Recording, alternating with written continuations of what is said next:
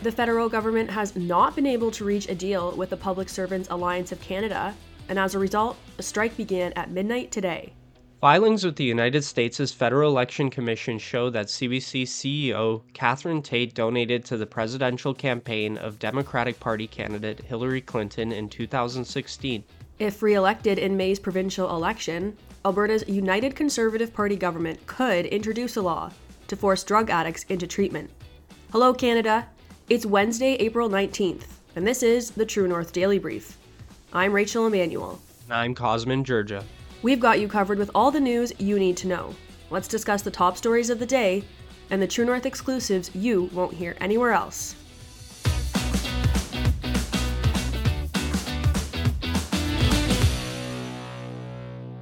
Thirty-five thousand workers at the Canada Revenue Agency and 120,000 employees in a variety of government departments, including tradespeople, teachers, firefighters, employment insurance, and immigration workers, are officially on strike. The Public Service Alliance of Canada's strike began at midnight after failing to reach a deal with the federal government. National PSAC President Chris Aylward said the bargaining teams would remain at the table throughout the strike. Aylward told reporters on Monday that workers are prepared to strike for, quote, however long it takes the Union of Taxation Employees requested a 14 month backdated pay raise of 4.5%, a two month backdated pay raise of 8%, a future pay raise also of 8%, and a one time pay increase of 9%, adding up to nearly 30% in raises. Cosmin, we've been talking about this story for a couple weeks on the show now and the possibility of it heading to a strike. And here we are, things have gotten really as bad as they can get. This is not good for the federal government. This is also not good for Canadians. As I mentioned, we've been talking about it for a couple weeks. I've been curious. So, yesterday I reached out to an accountant I know and trust to get their take on this story. And I actually hadn't even thought of this angle, but they said it's very frustrating for them. They're actually not sure if they're going to be able to process people's returns. He says it is done online, but there is people needed to manage and maintain the systems. And he also expressed frustration at the amount in raises that the CRA is requesting. He said anyone who has tried to call the CRA knows the service is terrible and very slow. So he does not think that they warrant the raises that they are requesting. So very frustrating for accountants. I hadn't initially thought of that angle, but certainly they spend these past couple months ramping up, trying to get everyone's taxes in, collecting all the receipts, all the questions they have to ask their clients, and they're pulling a lot of overtime. And usually, the benefit is then it's a slower summer season for them, sort of like for teachers, but that is a benefit they could possibly be losing out on. So, that's just one industry that is being greatly impacted by the strike. Of course, the question is whether the government will put forward back to work legislation and if they will have enough support in the House to pass it. We know NDP leader Jagmeet Singh said he would not support back to work legislation. No surprises there, as the NDP have close ties with the union leaders and they can't afford to turn their back on all that support. But the other question then is whether Conservative leader Pierre Poilievre would support such legislation. What do you think the Conservative leader answer to that would be? I think Poilievre would be put in a very difficult situation because here you have this mass of public sector workers who are not doing their jobs, they're not helping the country work. So it's it's a question of whether Poilievre will stick to his political messaging, you know, his his opposition to recent initiatives by the Trudeau government. So I, I, I think it, it's not clear yet. I think on one hand, uh, it would have to be a reversal of, of his prior positions to support the government in this. But on the other hand, there's a case to be made that we need to get the public service back to work, uh, getting them to run this country again. I agree that it would put Poilievre in a very difficult position. In a way, I would almost be surprised if he would support such legislation because it would be handing a bit of a win to the Trudeau government and I could see the conservative leader wanting to make things more difficult for the government and for them actually having to figure things out for themselves. On the other end, we are already spending so much on our public sector. A study by the Fraser Institute shows that on average, government employees make nearly 10% more than private sector counterparts, and they enjoy lots of other advantages like lots of time off. I know that if you remain in the public sector for a number of years, you sort of accrue more time off. You know, you can add more weeks, maybe not every year. I think it's every years of service. You get to add an additional week. So they have a host of benefits, you know, as well as just simply good social benefits for going to the dentist and other services like that. So it would be very difficult for the conservative leader to also stand by and watch and allow them to maybe already have this massive increase that they're asking for. Absolutely. And, you know, I think Canadians are going to get tired of this pretty quickly. Uh, we see with the public sector, I mean, before, you know, during the pandemic, they, they got all this uh, working from home uh, uh, push going through, and now they're sticking to it. A lot of these people haven't even returned to the workplace. Meanwhile, so many Canadians are, are, are struggling and, and back in the office. So when they're making these demands, uh, some of which are you know way over the top compared to the private sector uh, workers' reality, uh, I think uh, the public is also going to tire of this pretty quickly, and, and and that needs to be taken into account as well. Sign up to The Economist for in depth curated expert analysis of world events and topics ranging from business and culture to science and technology. You'll get the weekly digital edition, online only articles, curated newsletters on politics, the markets, science, culture, and China, and full access to The Economist Podcast Plus.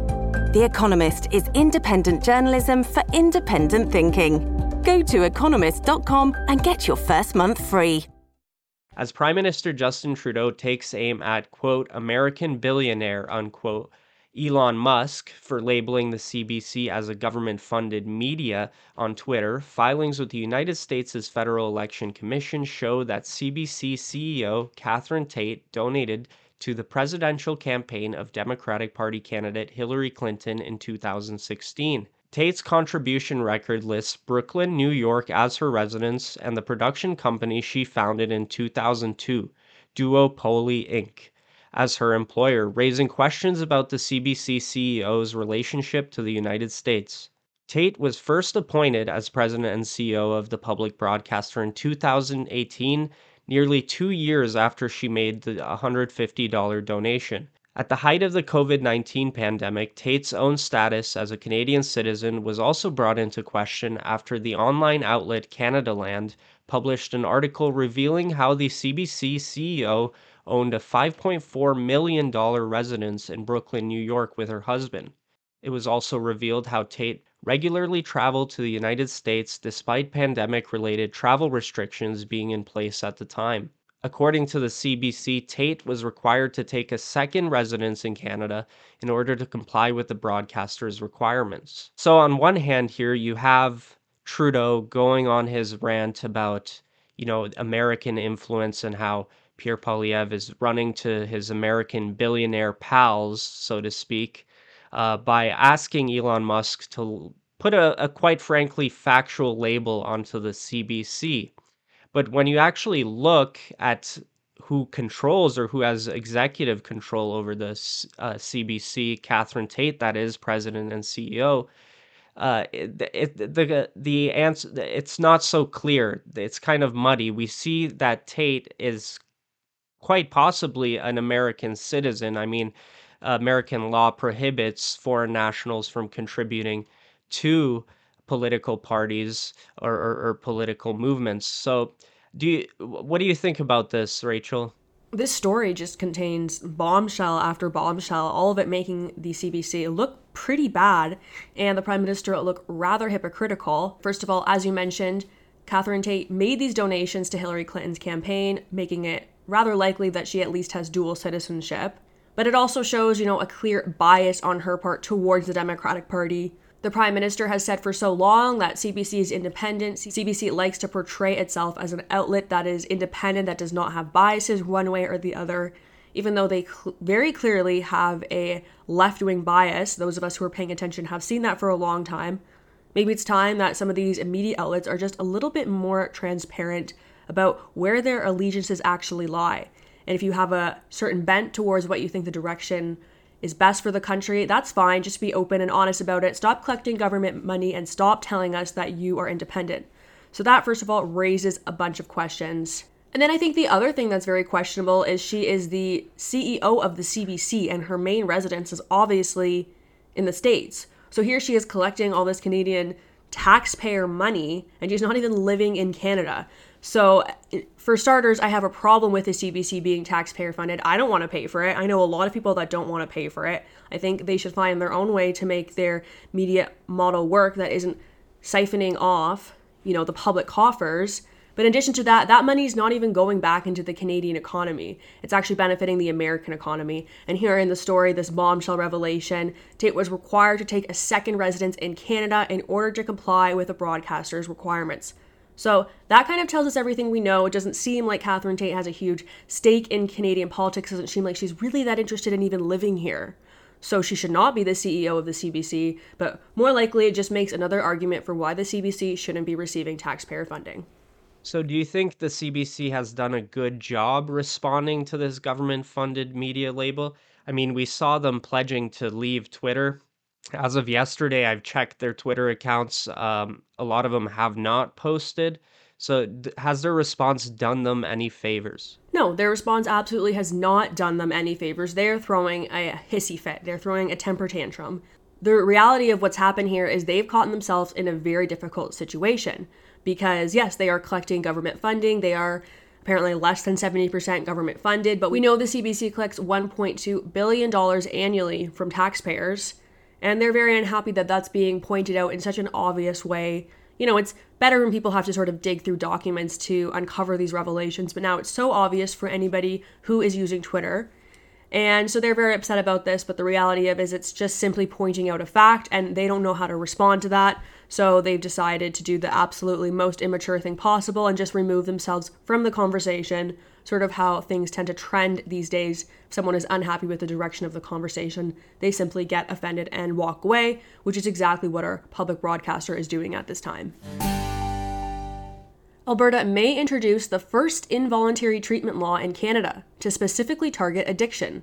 According to documents obtained by the Globe and Mail through an access to information request, Alberta's United Conservative Party government could introduce a law to force drug addicts into treatment.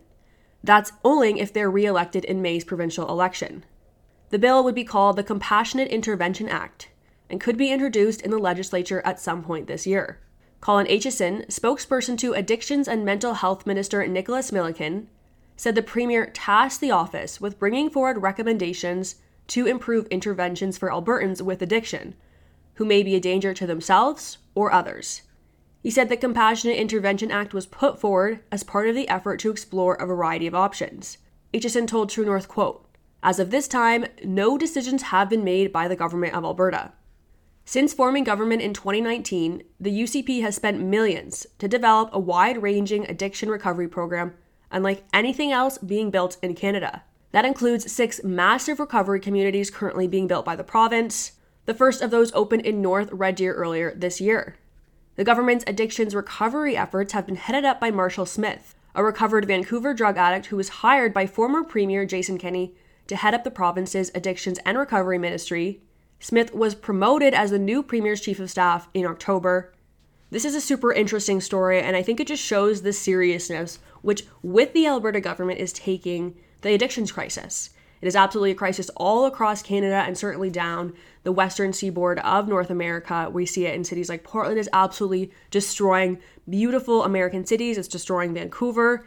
And we know it's only a matter of time before it continues to spread across the country and destroy places that we all love and at one point have called home. It's interesting, though, that this bill is being discussed by the government. They've obviously stayed quiet about it. It was only revealed through an access to information request kind of makes you think that someone maybe leaked that this bill was being worked on because that would have been a very specific access to information request that the Globe had filed to get this, you know, pretty bombshell report. It's actually very interesting. There's a lot of conversation about it online right now. The thing is, I suspect that for the government to even consider moving forward with such a proposal, they would need a very strong majority government following May's provincial election just because it is so controversial.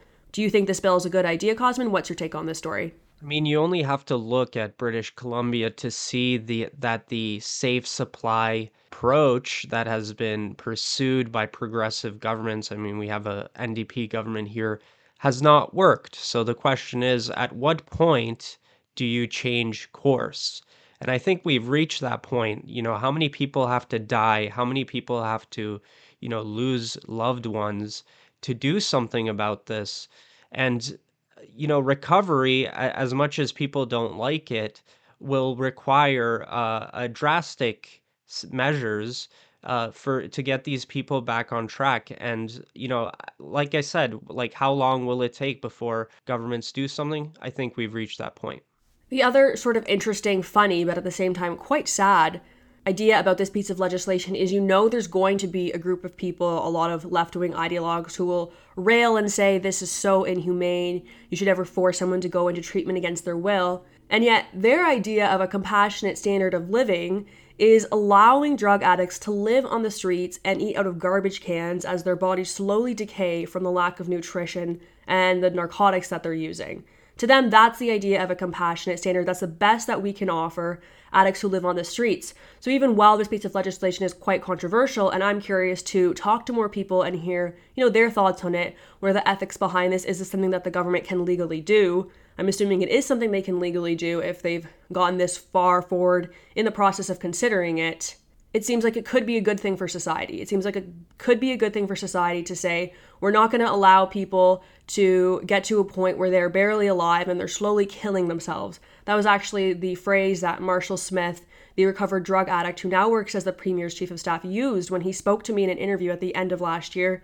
He said it's actually extremely painful for your family because they're essentially watching you slowly kill yourself. And especially now with the fentanyl crisis that we're seeing on our streets, people just don't have as much time to, you know, recover from an addiction as they used to because it's far more likely that they're going to take fentanyl and drop dead on the spot. And we're even seeing that fentanyl drip into people who are not drug addicts and who might just be experimenting. So, this is a very interesting piece of legislation. I'm interested to see how the conversation will move forward on it. I think that it's probably something we'll only see, as I mentioned, if the government does win a strong majority on May 29th. That's it for today, and don't forget to check in at www.tnc.news throughout the day for all the news you need to know. And if you're able, please consider supporting independent media. You can do that over at donate.tnc.news. Thanks for listening, and have a great day.